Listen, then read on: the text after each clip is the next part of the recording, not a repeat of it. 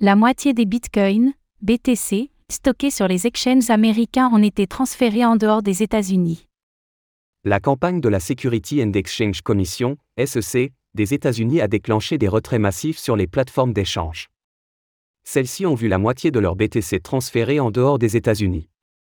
Que se passe-t-il outre-Atlantique?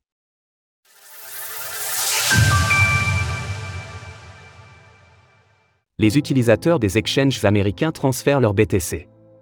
Un rapport de la firme d'analyse CryptoCan met des chiffres sur cet exode massif qui a lieu dans l'écosystème.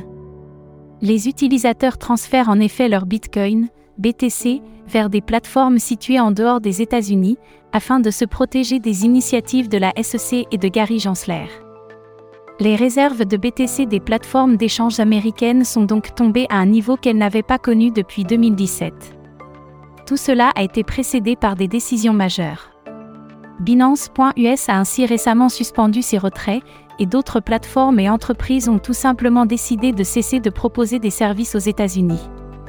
Il en résulte que le volume de trading du marché crypto s'est lui aussi décentralisé.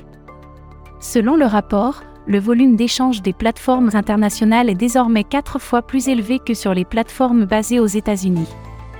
Direct. Suivre la croisade de la SEC contre les crypto-monnaies en temps réel. 4 milliards de dollars de crypto-monnaies transférées. Selon un rapport de nos confrères de Coindesk, les crypto-monnaies qui ont été transférées de Binance, Binance US et Coinbase représentent un montant colossal de 4 milliards de dollars. Pour rappel, le vent de panique qui souffle actuellement sur les marchés a été déclenché par les initiatives de la SEC contre ces trois entités en particulier. Binance US a même encouragé ses utilisateurs à retirer leurs USD de la plateforme, regrettant les tactiques extrêmement agressives et intimidantes de la SEC. Sa crypto-monnaie native, le BNB, a perdu moins 25% sur la semaine qui vient de s'écouler. Gary Gensler continue sa campagne contre les crypto-monnaies. De son côté, le président de la SEC Gary Gensler continue à accuser les plateformes d'échange de refuser de se conformer à la loi. Pourtant, celles-ci affirment avoir voulu dialoguer avec le régulateur, sans succès. Dans une interview parue il y a quelques jours, le président de la SEC affirmait ainsi que les États-Unis n'avaient pas besoin de monnaie numérique. Écoutez, nous n'avons pas besoin de plus de monnaie numérique. Nous avons déjà une monnaie numérique, cela s'appelle le dollar.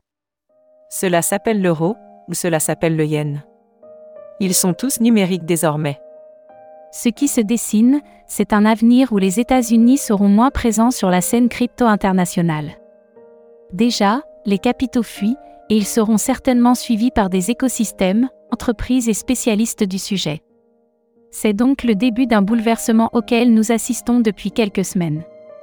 Source CryptoCan, Coindesk.